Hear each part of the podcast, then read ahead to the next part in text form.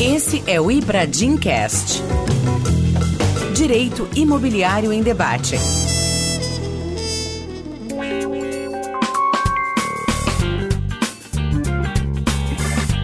Olá, meu nome é Alexandre Gomide e este é mais um podcast do Ibradim. Hoje eu tenho enorme satisfação de entrevistar dois grandes profissionais, professores em direito civil e, além disso, posso considerar meus amigos também. Primeiro, faço a apresentação aqui do meu querido amigo Alessandro Segala, advogado, já demos muitas aulas juntos e é uma alegria tê-lo aqui, Alessandro. Boa tarde. Boa tarde, Alexandre. Boa tarde, Demétrio. Fico muito honrado com esse convite. Estou aqui à disposição para debatermos um tema muito importante que é o da fiança e as locações. Demétrio Janacos, também com esse sobrenome grego, é um associado, advogado e professor também do Rio Grande do Sul, muito interessado nas questões de direito imobiliário, um profissional que eu admiro muito muito. Obrigado, Demetrio, por aceitar aqui o nosso convite para tratar também de um tema bastante importante ao direito imobiliário. Muito obrigado pelo convite, professor Alexandre Gomide, professor Segala também. É uma honra participar hoje, então, desse debate aqui no Ibradim e fico muito feliz da gente poder debater uma temática que é a fiança, né? Especialmente no que tange aos contratos de locação e de que forma a jurisprudência tem tratado o tema também.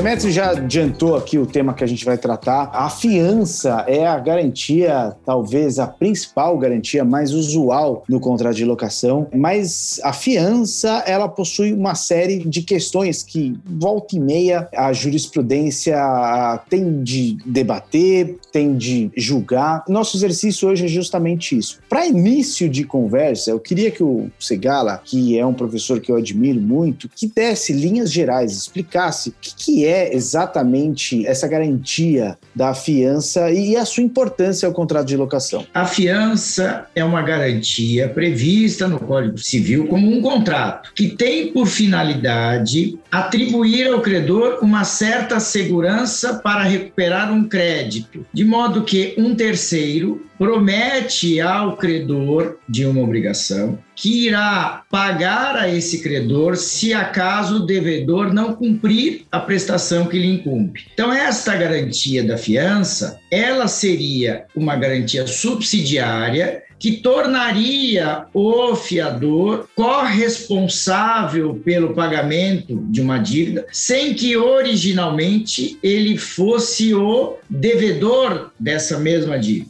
Então ele está ali como um soldado de reserva, está esperando o inadimplemento e está esperando que o credor acione o devedor e, eventualmente, acione a ele próprio, para que aí sim a sua responsabilidade surja, de modo que ele vai, então, pagar, indenizar, fazer o pagamento que incumbia ao devedor principal e ele não recebe nada em troca a não ser se responsabilizar pelo pagamento de uma dívida de outra pessoa. Muito obrigado, Segala. Demet, se nós imaginarmos que o Brasil é um país com muita desigualdade social, onde boa parte da população não dispõe de mais de um imóvel e o inquilino muitas vezes é uma pessoa que precisa alugar o imóvel, mas não dispõe de uma garantia bancária, não dispõe de uma outra garantia, ele procura o sogro, um amigo, para que seja fiador. E esse fiador, na maior parte dos casos, ele só dispõe do seu único imóvel que reside. Como é que funciona a fiança e, a questão da empenhorabilidade? Porque a Lei 8009, ela dispõe que o bem de família oferecido pelo fiador no contrato de locação, ele é sim um bem penhorável. Mas há muitos e muitos anos a jurisprudência debate essa questão. A gente teve uma emenda constitucional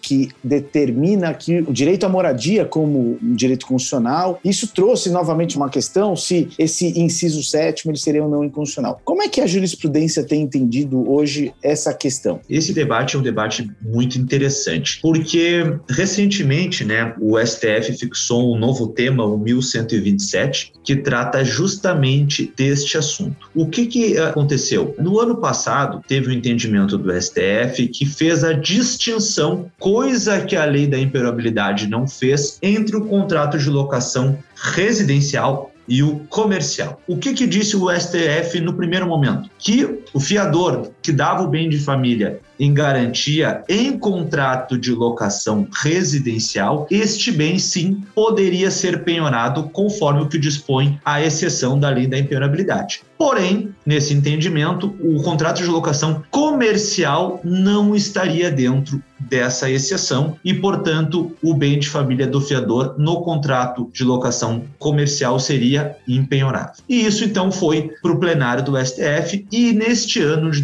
2022 foi então novamente, o professor Gomide comentou que já foi ventilado outras vezes pelo STF, então agora foi novamente fixada a tese que a lei não faz a distinção em momento algum entre contrato de locação comercial e residencial, mas sim contrato de locação. Portanto, o contrato de locação comercial pode sim o fiador dar o seu bem em garantia e este bem ser penhorado. Muito bem. Segala, como é que você vê essa questão da judicialização do contrato de locação? Porque eu imagino num contrato de locação o que o proprietário, o locador, quer é ter uma segurança jurídica que, em razão da inadimplência do inquilino, que ele possa conseguir obter o crédito, seja a partir das garantias estabelecidas na lei do inquilinato, e se for a fiança, que ele possa executar os bens do fiador, e se for o único bem do fiador, o seu bem residencial, nos termos da lei, que possa executar. Como é que você vê essa insegurança jurídica para o mercado imobiliário? E você acredita que essa decisão, agora, de fato, põe um ponto final, que acho que o Demetrio tratou isso muito bem. Não é a primeira vez que o STF e também o STJ tratam da questão da impenhorabilidade do bem de família. A insegurança é péssima para o mercado imobiliário, para os credores de maneira geral, porque você sempre vai temer que aquela garantia, dali a alguns anos, provavelmente não vai ser efetiva, não vai ter eficácia, na medida em que um fiador que tem patrimônio hoje, na data em que a fiança foi contratada, foi otorgada, pode ser que não tenha mais patrimônio dali a alguns anos. E como é o patrimônio desse fiador que responde, então o credor estará sempre inseguro. Essa é a razão pela qual eu já defendo há um certo tempo que seria hora da doutrina brasileira até mesmo do legislador, superar aquela dicotomia entre garantias reais e garantias pessoais. Isso é muito importante, é algo clássico, é algo bonito que todos estudamos. Mas eu, na minha modesta opinião, era hora de uma garantia, ainda que pessoal, pudesse vir a ser, se o caso, averbada, e aí eu uso a expressão averbada para facilitar a anotação, na matrícula de um imóvel, para que aquele fiador informasse ao mercado de maneira geral que se ele porventura estivesse a alienar um imóvel da sua titularidade, poderia ocorrer uma hipótese de fraude à execução, até mesmo uma hipótese de fraude contra credores. Então, eu estou dizendo para o adquirente que eu sou fiador, você sabe que eu sou fiador. Se você sabe que eu sou fiador, seria o caso dele ter o ônus, saber como é que estaria o contrato garantido garantido? Estaria sendo adimplido? Haveria dívida ou não haveria dívida? Porque quando a dívida está ajuizada, ainda é mais fácil. Você entra na internet, você pede uma certidão. E quando a dívida ainda não foi ajuizada? E nem todas elas são. Então, nesse caso, e eu repito isso, na minha modesta opinião, o fiador, ainda que seja um garantidor pessoal, precisa efetivamente informar o mercado por qualquer meio que o seu patrimônio, por tempo determinado, está comprometido com uma garantia, pois não é incomum que dali a alguns anos não exista mais garantia e a jurisprudência, vide STJ muitas vezes, protege sempre aquele que pressuposto vulnerável. E aí o credor não recebe nada. Então essa judicialização é péssima, porque ela ocorre todos os dias. Segala, obrigado. Deixa eu entender uma coisa e eu aqui fiquei curioso, porque assim, é verdade, você pode na matrícula do imóvel que é conferido em locação, você pode registrar, averbar, registrar, por exemplo, o contrato de locação e ali você vai ter informação de que aquele imóvel está alugado. Na caução imobiliária, se você dá aquele imóvel em garantia, você também consegue na matrícula do imóvel fazer um registro de que aquele imóvel está calcionado. Agora, como é que na, no âmbito do registro de imóveis eu tenho um determinado fiador que apresenta uma certidão de matrícula qual é o instrumento que eu tenho para garantir isso na matrícula? Talvez o que você esteja dizendo para a gente é: não é possível, talvez, eu ter ali alguma informação de que este imóvel foi dado em garantia. É isso. A sua isso. preocupação maior é essa. É, eu não estou preocupado com a técnica. Ah, se a técnica é do registro ou se a técnica é da verbação. Porque no Código 73 você registrava a penhora, em 2015 você averba. Não importa. Sim, sim, o que sim, importa é que a informação do contrato vá para a matrícula. A ciência é inequívoca. E, e, qual é o sentido disso? É evidente que quando eu negocio uma fiança, eu, por exemplo, sou credor, sou locador, eu tenho, na minha opinião, o ônus de verificar se aquele fiador tem patrimônio para garantir. Uhum. É um ônus meu. Se ele só tem um imóvel e eu aceito, eu aceitei um risco. Eu não vejo problema nenhum nisso. Foi um risco que eu assumi. Mas o problema se coloca quando eu olho para o fiador num determinado momento e ele comprova que é titular, por exemplo, de 10 imóveis. Ora, se ele é titular de 10 imóveis, hoje, eu não sei se daqui a dois anos ele também o será. Pode haver falência, pode haver insolvência, qualquer problema. Então, o que eu gostaria que a legislação atribuísse ao credor a possibilidade desta informação chegar ao registro dos imóveis do fiador, de maneira que aquele adquirente de um imóvel soubesse que ele é fiador, num Sim. contrato que vigora, quer por tempo determinado ou não. De modo que, se eu sou adquirente, opa, estou adquirindo imóvel de um fiador, vou pesquisar para saber se há ou não uma dívida que possa ser imputada a ele. Mas veja, quero deixar bem claro que eu não quero transformar o adquirente numa pessoa que vai ter que pesquisar a vida toda dele. Até porque a fiança é pessoal e se for alienado bem, naturalmente o adquirente ele não fica obrigado ao pagamento daquela obrigação, né? Sim, que nós temos que dotar o credor de instrumentos, até olhando para o 7924 do Código de Processo Civil, para evitar que alguém adquira um bem que pode conduzir aquele alienante à insolvência, que é uma hipótese de fraude de execução. De modo que, se eu optei por adquirir o um imóvel do fiador, eu sei que ele pode, enfim, estar a violar uma garantia Isso. que ele prestou no outro caso. Vou assumir esse risco, porque se eu assumir o risco, ótimo, vamos judicializar. Aí nós vamos ter que discutir se eu, adquirente, tinha ou não o ônus de fazer uma pesquisa aprofundada ou não. Mas aí é uma outra discussão. Só Sim. que eu não vejo sentido na atualidade com sistema de registro eletrônico, internet e todos os meios de ciência inequívoca que nós temos, tá nessa discussão sobre garantia pessoal ou não. Eu não sabia, eu estava de boa fé. Boa fé para mim hoje é uma atitude proativa. Sim. Eu preciso saber o que eu vou adquirir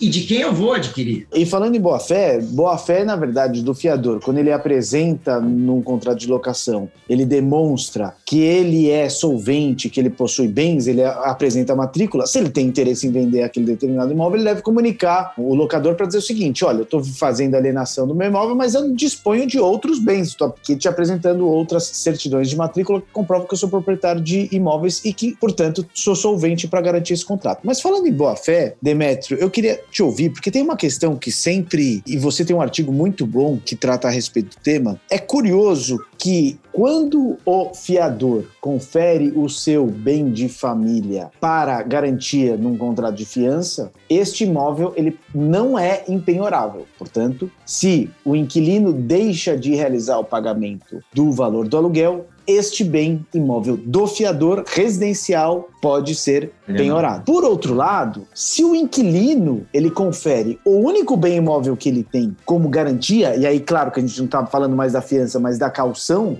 nessa hipótese seria entendido como um bem impenhorável? Eu queria ouvir a respeito do tema. Esse é um debate bem interessante que chegou, foi analisado pelo STJ em junho desse ano, que é o recurso especial 1.789.505, em que justamente a quarta turma do STJ entendeu o seguinte: é impenhorável bem de família oferecido como calção em contrato de locação comercial. E aí o que, que o ministro relator entendeu? Ele entendeu que, como a lei da impenhorabilidade só tratava de fiança, de bem de família do fiador, a calção, ou seja, aquele bem de família do locatário dado em garantia, ele não poderia ser comparado ao bem de família do fiador. Ou seja, o STJ, nesse ponto, ele teve uma interpretação totalmente restritiva, ou seja, ipsis literis. Se a legislação não trata do instituto calção ou bem dado em garantia, não poderia, então, neste caso, haver a penhora. Porém, o que chama mais atenção é que na fundamentação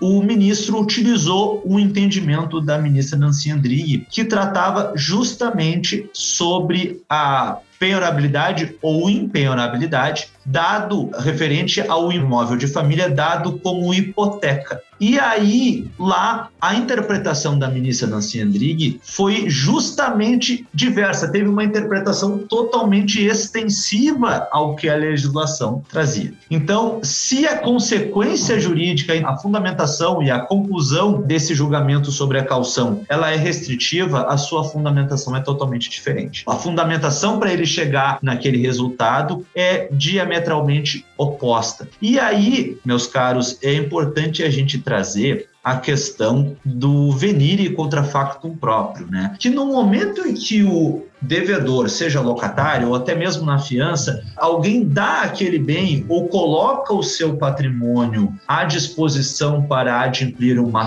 possível dívida, ele está garantindo, ele está dizendo: olha, eu faço questão de botar esse meu bem em garantia neste contrato. Como é que pode ele, um tempo depois de um processo judicial, dizer o seguinte: olha, veja bem, aquilo que eu disse no contrato não é bem assim. Agora eu quero usufruir de uma garantia legislativa que pode ser a meu favor hoje, mas amanhã pode ser contrário aos meus interesses. Não, Segala, justamente esse ponto também sempre me chamou a atenção, porque houve uma opção legislativa. A opção do legislador foi o seguinte: olha, se o fiador ele confere o seu bem imóvel para uma fiança, e considerando que no Brasil, se a gente inviabilizar a penhora do bem de família do fiador, a gente praticamente, e foi essa ideia até da Lei 12.112, né, reforçar essa questão, se a gente declara a impenhorabilidade do bem de família do fiador, a gente fragiliza a relação contratual. E, portanto, os proprietários de imóveis não vão mais querer conferir os seus imóveis à locação. Então,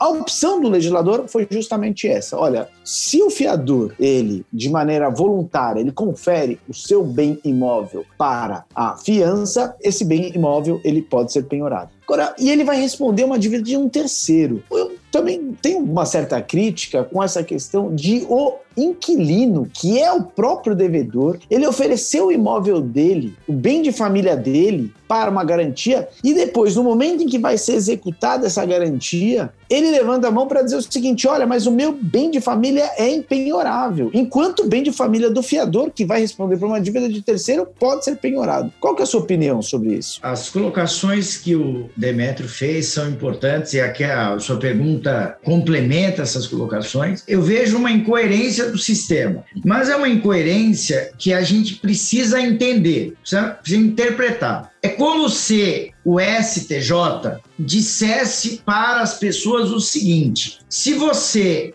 for fiador de um contrato, tecnicamente você não oferece um imóvel em garantia, mas você demonstra uma idoneidade financeira para garantir. Ó, estou apresentando esse contrato aqui. Né? Eu tenho um imóvel, eu sou financeiramente idôneo, de maneira que este é um imóvel entre os bens que eu tenho que podem ser penhorados. Nós pensamos em imóvel, mas o sujeito poderia ter carros de luxo, dinheiro depositado. É que o imóvel, por ser bem de raiz, como classicamente se fala, dá a impressão de uma segurança. Todavia, na calção, olhando como uma garantia real, eu destaco um ou mais imóveis do meu patrimônio e coloco estes imóveis à disposição do credor. Tanto, isso é verdade, ele poderia levar as anotações na matrícula dos imóveis, Sim. de maneira a tornar a eficácia erga omnes. O problema que eu vejo é que o STJ fez o seguinte: locador, se alguém der em garantia um imóvel a título de calção locatícia, ainda que ele voluntariamente tenha dado, incumbe a você, credor,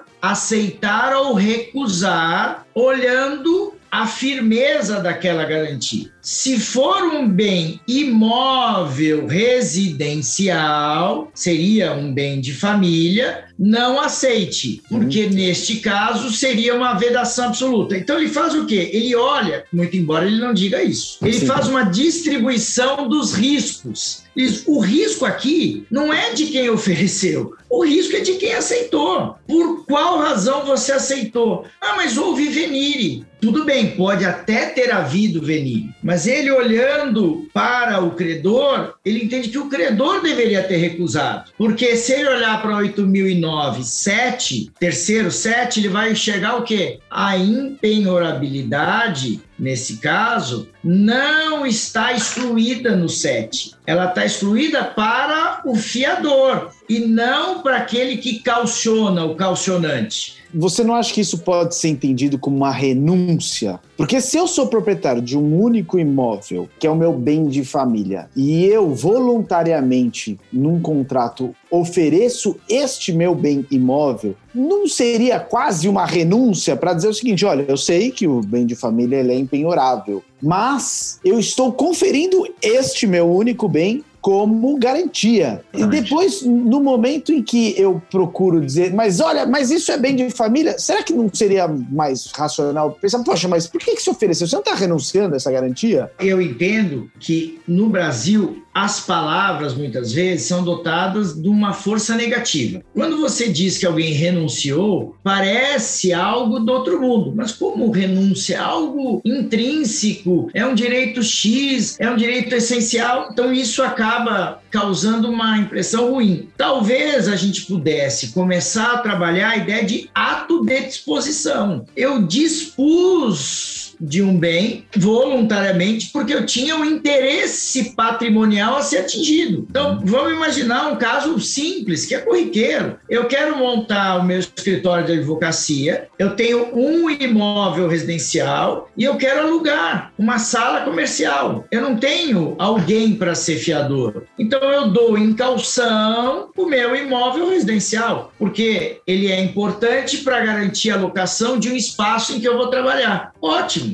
Isso acontece muito. Aí, quando eu deixo de pagar o aluguel da minha sala comercial, eu digo: ah, mas a minha moradia tem que ser protegida. Desculpe, nesse caso, eu não posso, nessa visão que você acabou de dar, eu não posso atribuir a impenhorabilidade do bem de família residencial uma natureza absoluta porque a mim voluntariamente foi interessante garantir uma locação comercial entregando em garantia um imóvel residencial. E eu concordo com isso. Houve um ato de disposição voluntária e me interessava isso. Todavia, não é essa visão que o STJ tem. E eu acho, inclusive, que talvez, e aqui talvez, essa jurisprudência que tutela o indivíduo tem essa preocupação de tentar diminuir as disparidades sociais, os problemas que nós enfrentamos, ignorância, falta de credibilidade e coisas do tipo. Mas isso é muito ruim para sociedade de maneira geral, porque tem sempre alguém dizendo para mim como é que eu tenho que me comportar. E aí o mercado precifica isso. Ora, isso. se essa garantia ela é insegura, mais. é, então eu vou exigir cada vez mais é. e eu vou cobrar cada vez mais. Se porventura para as pessoas essa insegurança é boa e não é, nós sabemos, ótimo. mas eu não enxergo dessa forma. Só que aí o Demetrio colocou um ponto que é importante. Eu posso até utilizar como analogia a fundamentação de um voto, mas eu tenho que manter uma a integridade. Isso, uma harmonia. Eu não posso simplesmente dizer, ah, lá na hipoteca o voto diz isso. É, mas é a mesma situação? Ou nós estamos diante de fatos jurídicos diferentes? Então, esse é o grande problema. O próprio STJ, que é um tribunal que eu admiro, acaba muitas vezes não adotando os mesmos precedentes que ele próprio criou. Ele muda em razão uhum. da mudança do fato. E isso, para os advogados, é péssimo. E aí nós temos também, só para fazer uma complementação, no artigo 926 do CPC, o novo código trouxe essa exigência. E ele usa a expressão: é o dever dos tribunais uniformizar a sua jurisprudência, a fim de manter coerente e íntegra a jurisprudência. Então, no momento que é feito essa mudança casuística dos entendimentos, é importante que no momento da fundamentação se utilize uma fundamentação coerente com o resultado que se está buscando. E aí, infelizmente, quando se tem decisões nesse sentido, ao meu ver, a gente tem um prejuízo ao mercado imobiliário, porque o custo da locação acaba subindo. Na verdade, aquele locatário que pode se sentir beneficiado naquele naquele caso em particular, ele pode estar prejudicando a ele mesmo no futuro num novo contrato de locação, porque o mercado começa a pegar o instituto da fiança ou da calção que seja, ver ele com maus olhos e começar a exigir garantias mais caras, mais custosas ao locatário.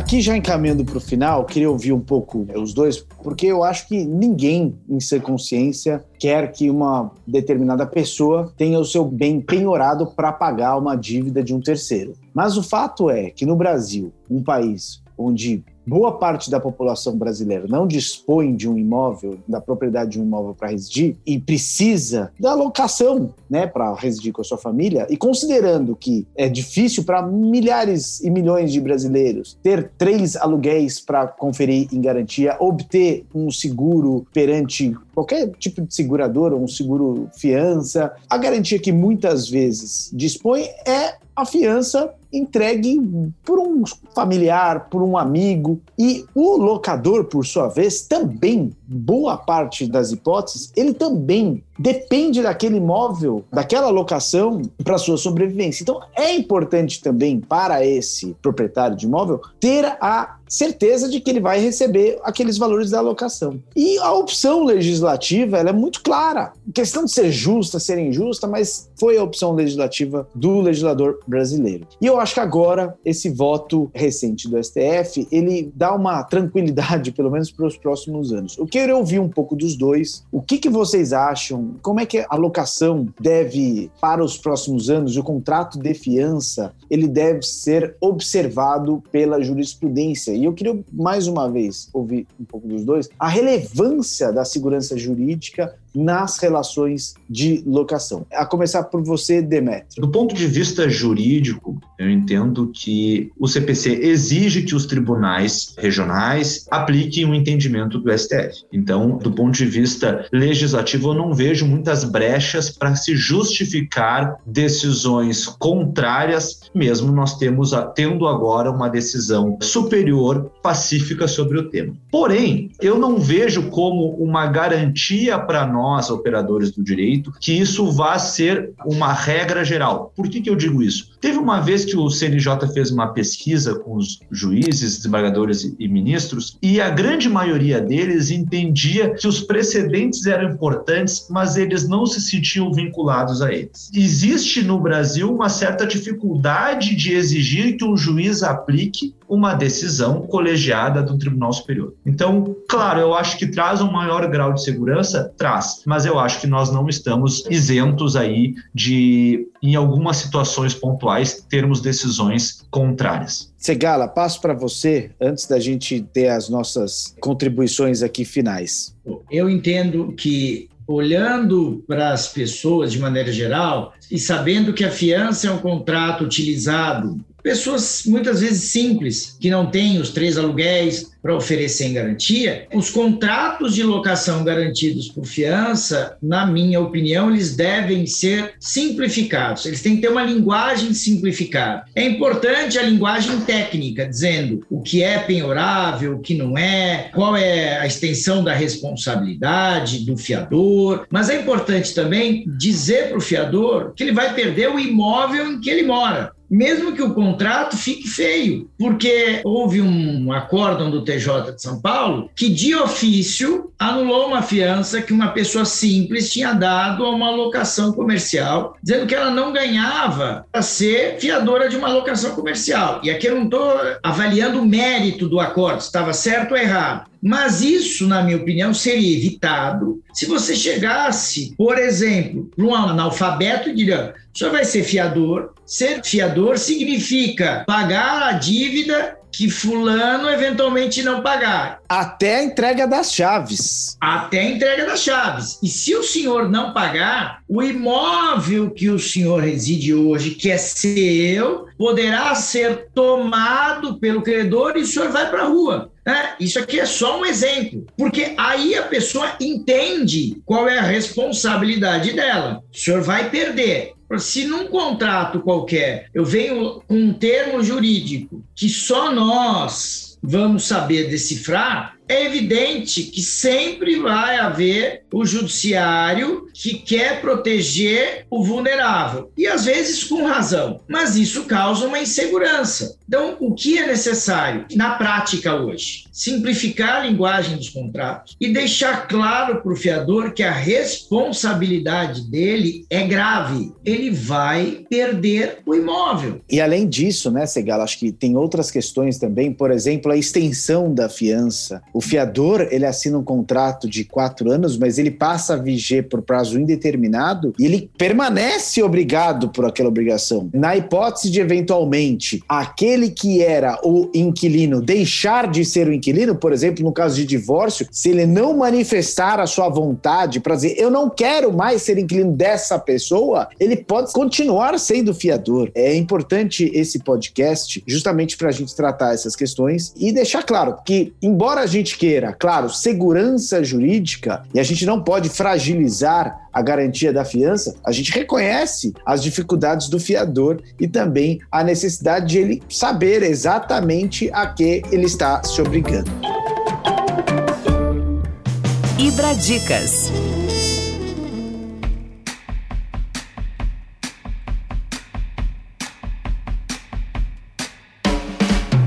Senhores, eu queria agradecer muito a participação de vocês no podcast. Mas antes, a gente vai entrar aqui no nosso quadro Ibradicas. E eu tenho duas dicas aqui. E justamente as dicas tratam aqui a respeito de artigos dos nossos entrevistados. O primeiro é do Migalhas Edilícias, do Demétrio Janacos. A penhora do bem de família do fiador na locação. Uma solução absoluta. Rafael Dresch e Demétrio Janacos. E o Segala também possui possui um, livro importante que eu sempre quis ganhar de presente, ele nunca me deu, eu tive que comprar. Mas Segala, é da editora Saraiva, não é isso? Atlas. Da Atlas. Qual que é o título do seu livro? Contrato de fiança. Ele ainda está disponível à venda? A edição esgotou certo. e eu vou começar a preparar uma segunda edição, agora com várias modificações, por uma outra editora. Então, por enquanto, eu não vou divulgar a editora, por respeito até, mas vai ser publicado por uma outra, porque mudou tanto da época em que o livro foi publicado Sim. pela primeira vez, várias situações foram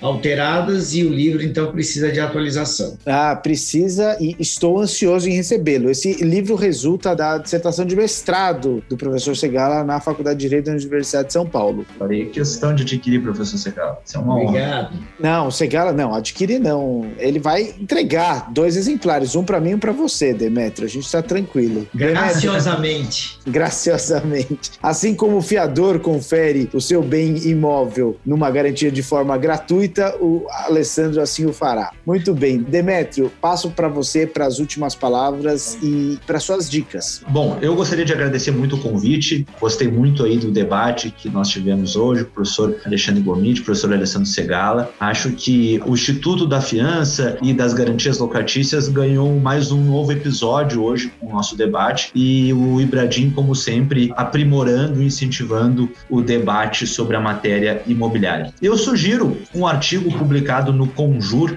no dia 5 de junho deste ano, o STJ, a imperabilidade do bem de família e a boa-fé objetiva, em que esse artigo trata também sobre essas questões da calção que nós comentamos hoje no nosso episódio. Segala, quais são suas dicas? Eu entendo é muito importante na atualidade, que nós passemos a simplificar a linguagem dos contratos, até para que nós possamos atingir o maior número de pessoas que a fiança pode atingir. De modo que, se o judiciário, acredito eu, e o judiciário de São Paulo é técnico, passar a vislumbrar a boa-fé do credor, de modo que ele teve a cautela de explicar para o fiador quais seriam as consequências práticas, além das jurídicas, talvez essa redoma que se colocou em torno do fiador comece a ser superada paulatinamente, de modo que não é possível fazer com que o judiciário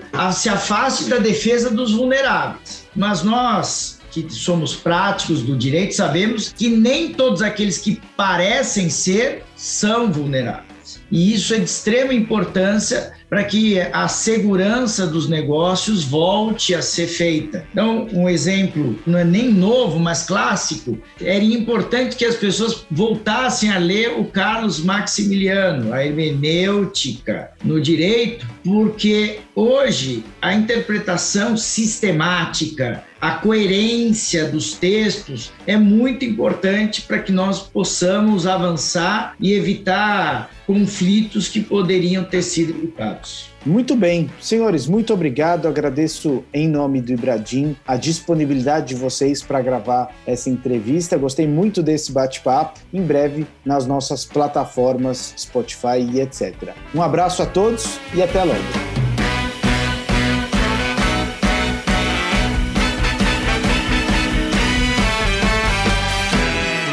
Esse foi o Ibradim Cast. Nos siga no LinkedIn, Facebook e Instagram e fique ligado nos nossos próximos episódios. Este podcast foi editado pela Maremoto.